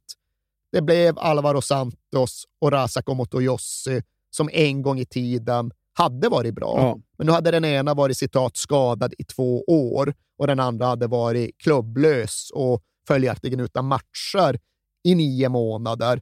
Så det är ju inte, ja, vad brukar man säga, det är inte översta hyllan det har plockats ifrån, utan det är ju restlagret. Och går de in i säsongen med de två anfallarna, ja, då är det väl kanske en elfte plats igen som får bli målsättningen. Ja. Men Mats Persson var en ambitiös herre och Gais var en ambitiös förening, så de tänkte ju inte nöja sig utan att i alla fall försöka med det stora transfertricket också. Så ja, när det inte svaras i telefon, när det inte faxas från Riyadh, när inte ens Jan Eliassons diplomatkontakter räcker, ja, då får ju helt enkelt Mats Persson själv lov att sätta sig på ett plan ner till Saudi och styra och ställa med shejkerna på plats. För det är då där han tillbringar de absolut sista dygnen av mars 2011. Det är nere i Saudiarabien för att ja, men, få ihop alla trådar. Och ja, väl där lyckas han i alla fall etablera kontakt. Nu går det att förhandla, Ja. nu går det att prata med människor. Men då visar det sig att det är kanske lite väl sent, för nu är redan Al-Ahli och Wanderson överens med Brann i Bergen. Och dessutom har AIK kommit in i bilden. Men, ja, ja, bra försök, kul att du kom, men det blir Brann för Wanderson. Ja, men vänta, vänta, vänta. Vi vet ju faktiskt att Wanderson själv vill till Gais. Så om vi bara matchar budet från Brann så måste väl det vara okej för er i Saudi. Ja, jo, det kan jag tänka mig, men alltså, det är ändå ett ganska stort paket. Det är liksom pengar som ska dit, det är pengar som ska till Wanderson. Har Gais de här pengarna? Nej, det har de ju egentligen inte. Men det trollas med lite sponsringsknän och helt plötsligt går Åbro med på att investera lite extra pengar. Ja. Och på så sätt får de ta mig fan ihop det. Och det är ju detta lilla transfertrolleri som gör så att ja, men hela stämningsläget, hela förväntningsbilden förvandlas på en enda dag. Det är ju detta som då genererar, det är det som leder till 200 gaisare på Landvetter den här kvällen. Och det är det här som innebär att GT skriver artiklar om hur Gais rockar fetast i stan. Tror du Mats Persson kände sig som en kung på det där planet hem från Saudiarabien? Christer Wallin var ute i pressen och sa just det att citat, det finns så oerhört mycket att säga kring det här. Jag skulle kunna skriva en bok om hela resan, men Mats har gjort ett fantastiskt jobb och det var framför allt för sådana här affärer vi valde att anställa honom. Ja. Vilken jävla revansch! Nej, det får man säga. Ja. Och så, det var inte bara 55 provspelare Nej. inför den här säsongen. Jag tror Mats Persson och Geis tog in 11 nya spelare i truppen. Ja. Men det var ju Wanderson som var hela grejen. För de kände verkligen själva, och det ställde många upp på, att när han försvann så hade han varit allsvenskans bästa spelare. Det är liksom ingen liksom dussinanfallare, utan de ser det som att det är allsvenskans bästa spelare som nu återvänder. Och Alexander Axén stod där på Landvetter och gav intervjuer och sa till någon av lokaljournalisterna, du skulle ha sett Dime och Lundgren idag sen det blev klart med Wanderson. Och det syftar då på målvakten Dime Jankulovski och lagkaptenen Fredrik Lundgren. Ja. De sprätte omkring som lejonhannar på träningen, spikraka Ja. i ryggen. Wanderson är en sån person som skapar självförtroende åt alla i sin omgivning. Får vi inte mycket folk på läktarna nu får vi det aldrig, log tränare Axén. Och nu var det ju någonstans upp då till tränare Axén, för nu hade han inte en, inte två, utan tre allsvenska skytteligavinnare att förfoga Ja. över. Och den här kedjan, den här trion, den döptes ju snabbt då till Wasaras. Alltså Wanderson, Santos, Razak Ja. och Motoyossi. Och ja, vad var det de skrev i GT? Sånt här sug har inte varit kring guys sen Samir Bakaus dagar. Och Christer Wallin, ja, men han löddrade ju som ordförande. Det var visserligen så att han inte kunde vara på plats på Landvetter, för han hade styrelsemöte på Marstrand med inte Sportkoncernen. Men han sa ändå det att, ja, okej, här lägger man ner själ och hjärta och så kan man inte vara med på det roliga. Men vad sjutton, det är ändå såna här dagar man fattar varför man är gaisare.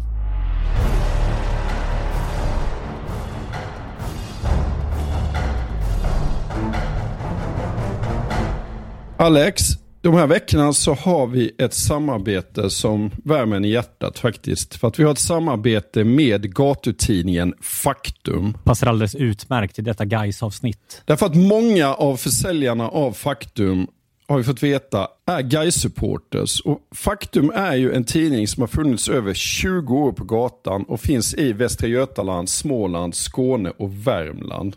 Det går till så att försäljarna köper sina tidningar av Faktum, säljer dem för dubbla priset och behåller mellanskillnaden. De är gatans riskkapitalister kan man säga. Ja, det kan man ju verkligen säga. Försäljarna kan vara hemlösa, socialt isolerade, leva i fattigdom eller annat utanförskap. Och Jag skulle också vilja säga att, eh, att faktum är ju inte välgörenhet. Utan faktum är en högkvalitativ journalistisk produkt. Men där en hel del av pengarna går till då försäljarna. Och Faktum är också prisade för sin kvalitetsjournalistik och når 114 000 personer. Detta enligt Orvesto 2022. Ja, för att det är en riktigt, riktigt bra tidning som jag tycker att ni verkligen ska, ska, ska köpa. Framför allt alla ni som nu har lyssnat alla de här timmarna på Gais. skulle jag vilja säga. Så jag tycker, gå ut och köp en högkvalitativ tidning som också gör skillnad. Läs mer på faktum.se. Köp ditt nummer av försäljarna på gatan.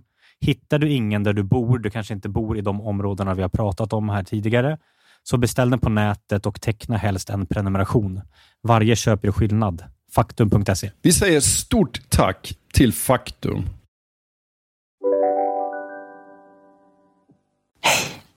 Abbo hemma. Hur låter din badrumsritual? Kanske så här? Eller så här? Oavsett vilken ritual du har så hittar du produkterna och inspirationen hos Apohem. Välkommen till Momang, ett nytt smidigare casino från Svenska Spel, Sport och Casino där du enkelt kan spela hur lite du vill. Idag har vi Gonzo från spelet Gonzos Quest här som ska berätta hur smidigt det är. Sí, es muy excelente y muy rápido. Tack Gonzo. Momang, för dig över 18 år. Stödlinjen.se. Just nu till alla hemmafixare som gillar Julas låga priser.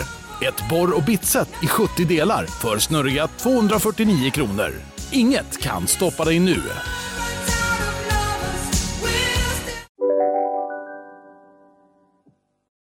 Ska vi ta truppen då, Erik? Ja, det tycker jag verkligen. Det kan till och med få ta lite tid, för här är det dels många spelare att gå igenom, men också en hel del intressanta spelare. Men om vi ser på målvaktssidan så är det två namn som vi nöjer oss med att nämna. Och där var ju ettan ändå Dime Jankulovski. Kom att göra 200 matcher för Gais och var en jäkla skicklig målvakt och en väldigt stor profil. En kravställare och en nivåsättare och en ledare och en vinnare. Så Dime var viktig i det här laget. Men han utmanades även av Henri Sillanpää från finska Torneo. Ja. Vart befinner man sig på kartan ifall man är i Torneo? Ganska långt norrut, tror jag. Ja, men jag vill bara vara mer precis än så.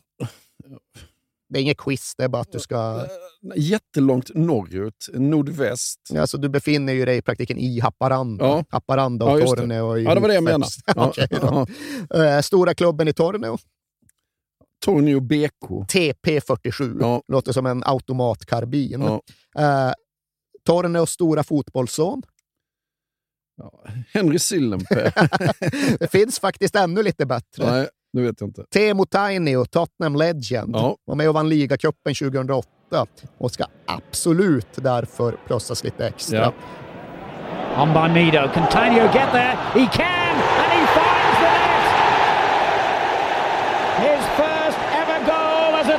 A player.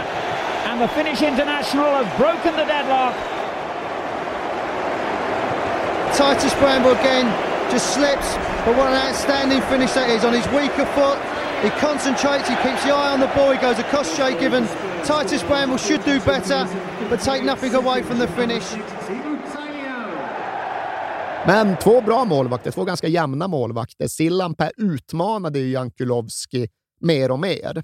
Men ifall vi sen går framåt till backlinjen så hittar vi ytterligare profiler och ledarfigurer. Och ifall vi tar det från höger så kan vi nog börja med Rickard Ekunde. Kunde. För han var en typ av centralgestalt i ja, men gruppen av afrikanska spelare som ändå existerade. Kongoles, men som någon av de andra afrikanska spelarna sa, äh, han är inte kongoles längre. Han har blivit svensk. Mm. Han hade varit inne i den svenska fotbollen så länge och han var egentligen mittback, men fick ofta hålla till på högerkanten.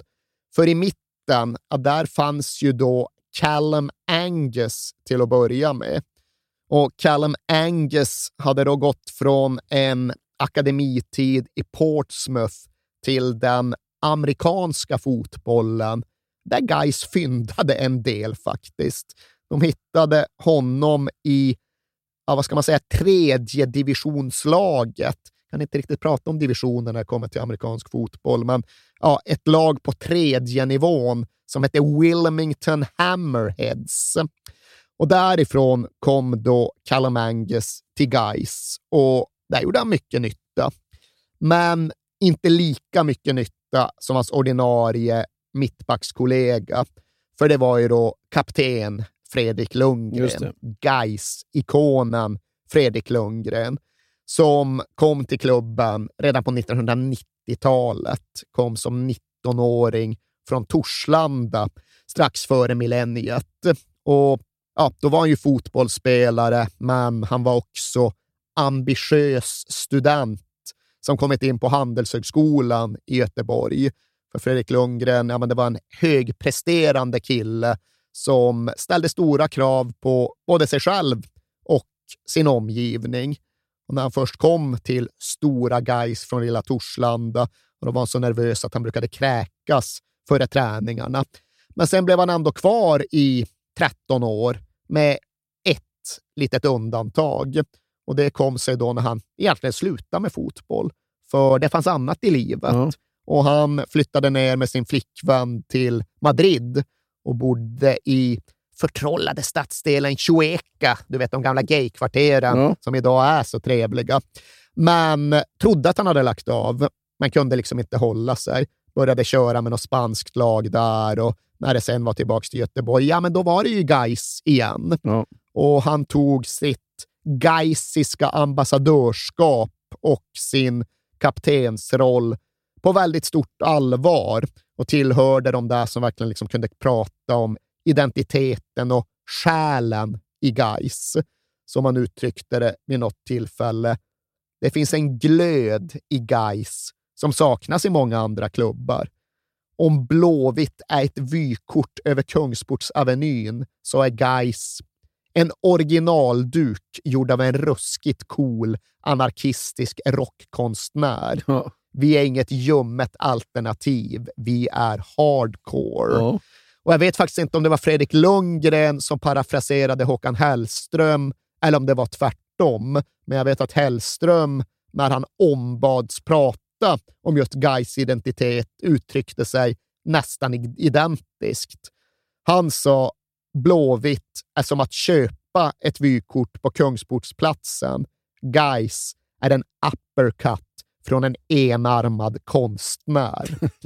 Men oavsett vem som nu var först så var Fredrik Lundgren en sann kulturbärare i backlinjen.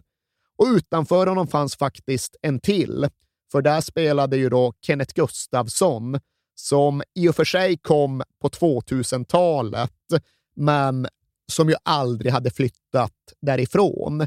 Det var minsann inga halvår i Chueca för Kenneth Gustafsson från Hindås, utan han var på Gaisgården utan uppehåll år efter år och ville ju därför räkna sig som mer långlivad än Fredrik Lundgren. Ja. Han var ju också så jävla ambitiös och högpresterande och läste industriell ekonomi på Chalmers samtidigt som han lirade.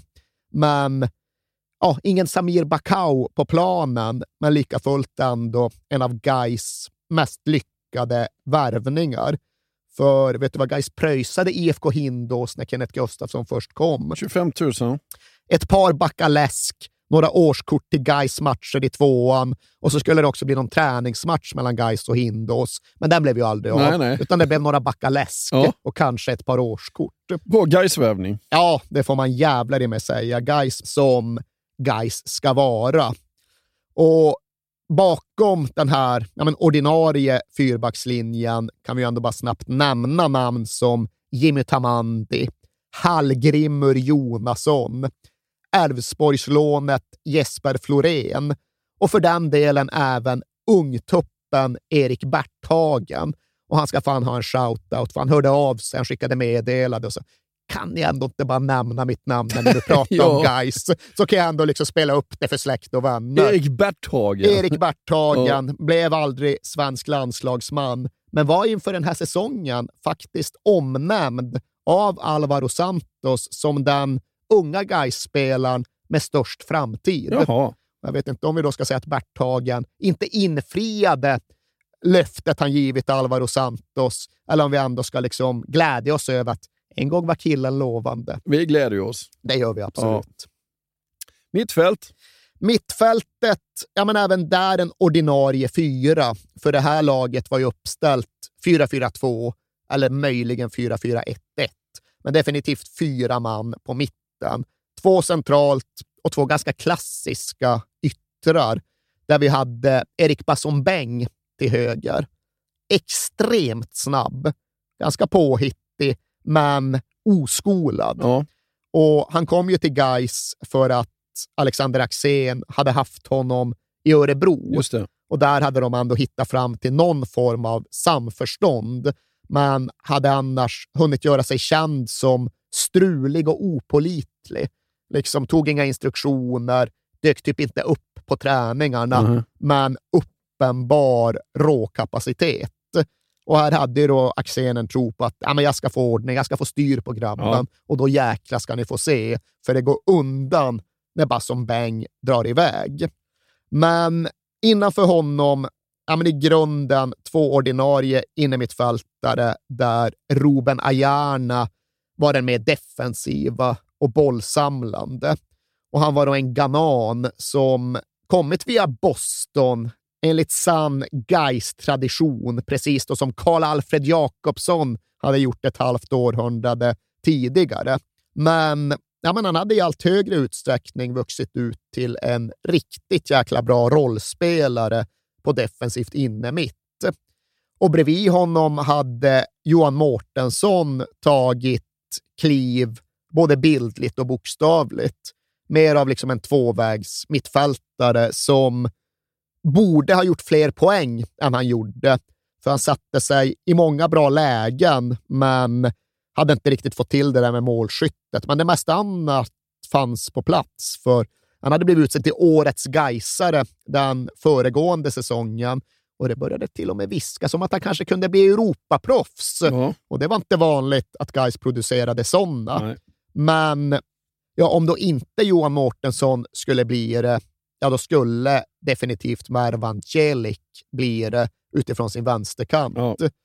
För Mervan från Friskväderstorget i Biskopsgården, han tycktes ha tagit det där avgörande klivet. Han hade ju kommit in som ja, men någon typ av yrväder från friskvädret och kört sina överstegare och varit spektakulär. Men nu tycktes det som att poletten hade trillat ner och han hade fattat vad som krävdes för att vara effektiv snarare än spektakulär. Hade fattat hur man spelade utan boll, hur man hjälpte till i defensiven, men också hur man blev konkret när man anföll. Inte bara dribblingar och finter, utan mål och poäng. Ja. Så här fanns det stora förhoppningar om att Mervan skulle kunna bli ja, men det största från de någorlunda egna leden på lång tid. Har vi några fler på mitten? Ja, herrejävlar, vi har fler överallt. Som sagt, det är en trupp som aldrig tar slut. Nej. Men ja, vi ska väl nämna några. Eh, Marcus Gustafsson till exempel. En ja, men idag ganska kanske bortglömd och anonymiserad spelare, men kontroversiell på den här tiden. För han hade likt Alvaro Santos kommit från ÖIS. Jaha. Och det är fan vad de blev upprörda. Liksom brände hans ÖIS-tröja när övergången blev klar. Gustafsson såg som ett stort löfte, stod lite på tillväxt när säsongen skulle börja, men kom att bli ordinarie under dess andra halva. Ja, det fanns en del liksom ungt och löftesrikt som kunde användas på mittfältet eller längre fram. Jonas Lindberg, Jakob Olsson, ja, för den delen brassen Romario med ett namn som kanske förpliktigar Ja, lite exakt. mer. Ja. Och fanns också förhoppningar om att någon enda gång i framtiden så skulle väl stackars Rickard Spång kunna spela fotboll igen. För det var en duktig spelare, men han var ju så plågsamt skadedrabbad. Mm. Slet av korsbandet, kom tillbaka. Slet av korsbandet igen, kom tillbaka. Och så på detta års första träning, ja, då drog han knät igen. Nej. Jag vet inte fan om det var menisken eller korsbandet, Ja. men liksom en tredje svår knäskada. Och man ville ju tro och hoppas att Rickard Spång var äntligen på gång, Ja. som det hette i visan. Men det kom att dröja länge. Och Det fanns också en kille som hette Momo Abdulrahman som var på lån från Elfsborg. Och Han var tänkt som ett sånt här offensivt alternativ, men han drog också korsbandet på försäsongen. Så då fick de väl ta in en annan afrikan från Elfsborg istället och lånade då Amaya Rennie, en liberian. ja, som mer eller mindre var någon form av ersättare till Abdulrahman i truppen och därmed dess tredje Elfsborgslån. Ja. Det fanns ganska täta band mellan Elfsborg och Gais, vilket också skulle komma att visa sig ett drygt år senare. Men dit ska vi sen. Nu ska vi konstatera att Jonas Lundén också fanns i truppen. Och han var ju lite ovanlig, för han hade gått från att vara forward till att mer och mer ses som någon typ av alternativ på ytterbacken, liksom krupig längre och längre ner i planen, men var på väg ut ur omklädningsrummet och in på kontoret. Var fortfarande en stark röst i Gais, men blev så stark att han snarare än att spela särskilt mycket ja, fasades in för att bli någon typ av assisterande sportchef på kansliet. Så hans karriär var på väg att ta slut, men hans karriär hade ju framför allt inneburit en milstolpe och det var att han spelade under i alla fall en kvart tillsammans med Zlatan Ibrahimovic på topp i Zlatans allra första landskamp. Och då vet du ju säkert att vi hamnar i tipshallen i Växjö Ja. och en inomhuslandskamp mot Färöarna som slutade 0-0 där i början av 2001. Väldigt klassisk Ja. match. Ja. Eftersom att vi ändå hamnade där tycker jag väl att vi kan passa på. Vi har alltså en 11 och vi har Oh. fyra inhoppare. Vi har 15 svenskar som deltar i Zlatans allra första landskamp. Fem av dem ska du väl ta? Ja, du, vi kan säga så här, du ska ta, du ska ta fyra till fem utan då Zlatan och Jonas Lundén. Då har du 14 spelare kvar. 13 spelare kvar. Det ska du lösa. Är deras... Som var med i den här landskampen? Jappe, Färöarna på plastmattan i tipshallen i början av 2001. Och där kan jag ju då säga att det är ju typ en januari-turnétrupp. Mm. Det är ju inte liksom stora utlandsproffs, Nej. utan nästan alla dessa spelare är födda mellan 1979 och 1982. Mm. Det är den generationen. Du har några undantag, men det är egentligen det är de grabbarna som deltar här. Ja, jag säger Kim Källström. Det är en jävligt bra gissning, för du gör ett tankefel som jag själv har varit inne på. Jag tror att Zlatan och Kim debuterar i samma landskamp, men Kim debuterar dagen efter i uppföljningsmatchen mot Finland som ja, de blev nollade mot Färöarna, de blev nollade mot Finland också. Mm. Men Kim startar in, han spelar inte mot Färöarna. Nähä. Tobias Linderoth. Ja, det är en rimlig gissning, men han spelar inte. And Anders Svensson. Ja, nu måste du ta... Anders Svensson är ju 76. Ja, ja. Eh, Det är lite för sent för honom. Och Tobias Linderoth, jag undrar vad fan han... Undrar om han inte spelar för att han var på väg till Everton redan då kanske. Fy fan, det här var inte lätt du. Jag märker att du har uppförsbacke. Fyra namn ska du få ur dig. Jag kan, du kan få ett bara så att du kommer Ja. igång. En av dem som inte är född i skarven mellan 70 och 80-talet är målvakten. Jag tror han gjorde sin tredje och sista A-landskamp här, för han hade inte haft en så lyckad landslagstid. Hans debut var en match nere i Vigo när Sverige förlorade med Håkan fyra. Svensson. Jajamän. Han stod i mål, så då har Ja. du ett rätt ändå. Ja. Fredrik Ljungberg. Men för helvete.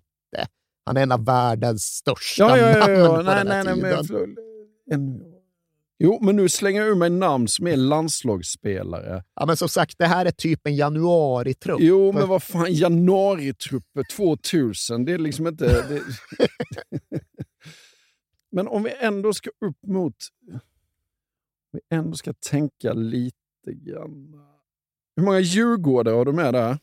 Eh, då ska vi se vilka som spelade där. En, två. Det är nog två djurgårdare, varav den ena... Matchen slutar alltså 0-0. Zlatan får inte ut någonting att tala om mot det färöiska försvaret, men han fixar en straff han får lagets ålderman, eller i alla fall utespelarnas ålderman, gå fram och skjuta. Han missar och du kan få en ledtråd här eftersom att det är en kille som jag faktiskt har träffat under den senaste månaden ett par gånger. Och Då kan du fundera, hur kan jag ha träffat någon? Mm. Jag har ju varit bortrest. Som har liksom. varit i Qatar alltså. Mm, mm. Han. Och som har jobbat med media i Qatar antagligen... Eh, Det är inget feltänk. nej. Då, då, är du, då är du mittbacken i SVT, eller hur? Ja, så kan han nog kategoriseras. Ja. Fan han alltså, namn, du vet namn, men han heter ju... Jag ser nog framför mig. Han spelade defensiv innermittfältare på den här tiden. Ja. Han ser ju ganska annorlunda ut Ja, nu är, han med då. rakat skallig. Ju. Mm, nu är du ju Ja. faktiskt rätt på det. Ja, men jag ser ju precis. Men så är det det här med namn, Erik. Det är ett handikapp. Alltså, jag tycker dessutom han är jävligt bra i tv. Eller jag tycker han är en bra kommentator. Ja, jag ser ju aldrig mästerskapssändningarna. Han är jättebra Ja, vad och- kul. ja. Ja. ambitiös, noggrann. Absolut. Påläst, ganska lågmäld. Mm, mm. Eh, Jag tänker bara att han heter Marcus. Ja, du är inte fel på det. Marcus Johannesson. Snyggt! Du har Marcus två Johansson. rätt. Ja. Nu har du tagit båda de... Ja, det finns en inhoppare också som är liksom äldre. Alla andra är just 79, 80, 81, 82. En är Ja. 78, men ja, skitsamma. De är, Jag kan säga så här, av det här laget, så utöver Zlatan var det två som etablerade sig i A-landslaget. mm. Vänsterbacken och en ytter. Du, kan, kan Marcus Rosenberg varit med här? Det hade han kunnat, för 82 är väl Marcus, men det var han inte. Han hade väl inte fått sitt genombrott Nej. än. Alltså jag dunkar in namn som borde vara där. Ja, men det där var, ju, det var bättre än Fredrik Ljungberg, det var det. Ja, ja men det, den var tagen lite ur... Har Halmstad med några spelare förutom Håkan Svensson? Uh, nu ska jag kolla. Nej, det har de väl inte. Nej, det är fan ingen här som spelar i. HBK. Blåvitt. Blåvitt tar en mittback.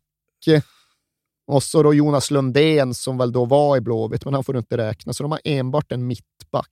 Mm. En mittback som har bytt namn. När man först ser namnet så måste man, vad fan är det nu då? Och sen, ah. Nej, du får dra det. För jag, Ja, de etablerade landslagsmännen, det tycker jag. Kan säga så här, det fanns en annan spelare i den Gais-trupp vi just gick igenom som också var ute på plan här. ja, nej, men kör du. Vad du gör, alltså inte ens de som etablerar sig i A-landslaget. Gais-truppen kan du väl skita i, men de som ändå blir, liksom, nu ska vi veta, det här är 2001, ja, 2002 är det väl bara Zlatan som är med, men 2004 i EM, då är det ändå två startspelare. Tänk, vad hade Sverige för lag då? Så jag ger dig vänsterbacken och en ytter. Det här ska du fan lösa. Nej, ta du. Ge upp alltså.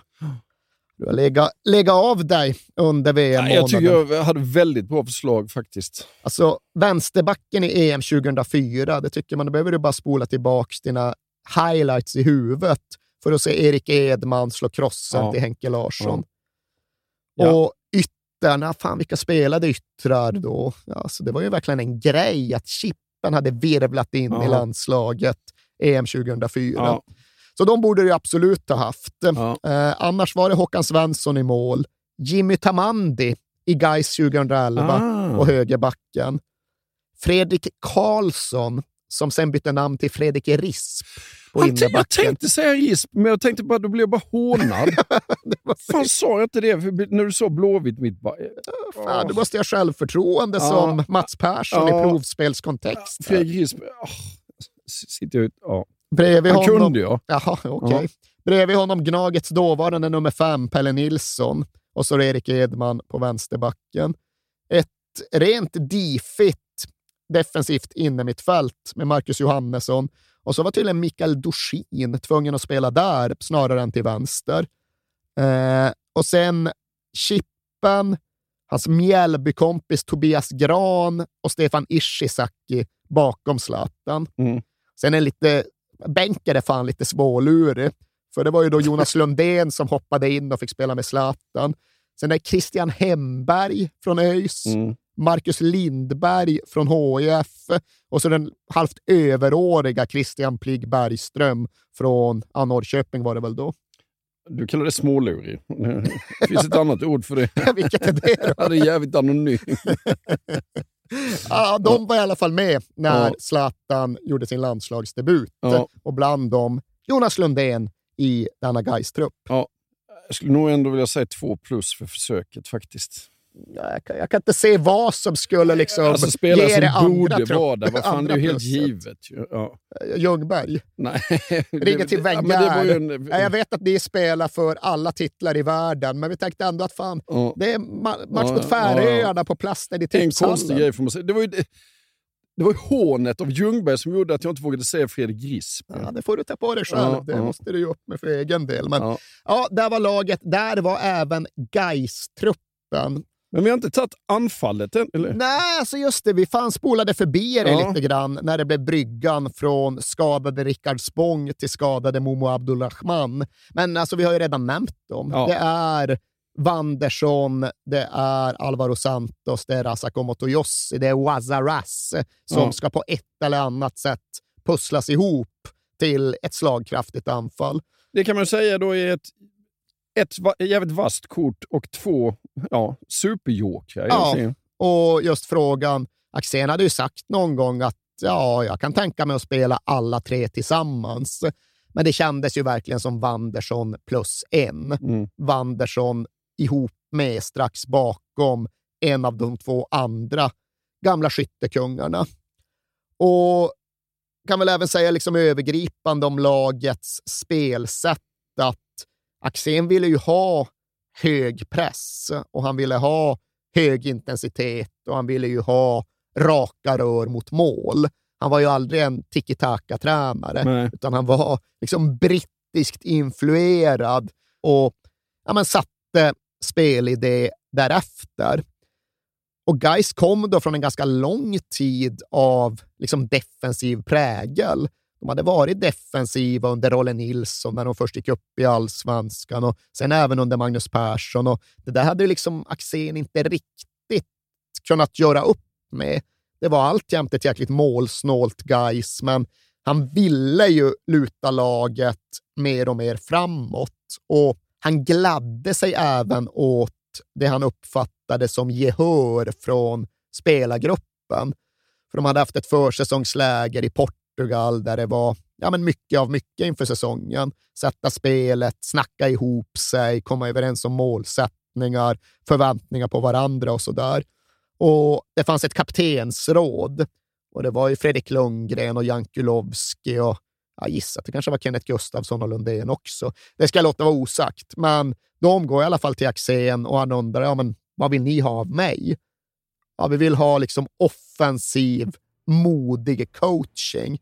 När det står oavgjort och det är en halvtimme kvar, då vill vi fortsätta gå för seger. Vi vill inte se att du börjar byta defensivt och ta ut en anfallare för en extra innermittfältare, utan vi vill liksom ha förtroendet att spela för tre poäng. Och det där tyckte ju liksom Axén lät som musik. Ja.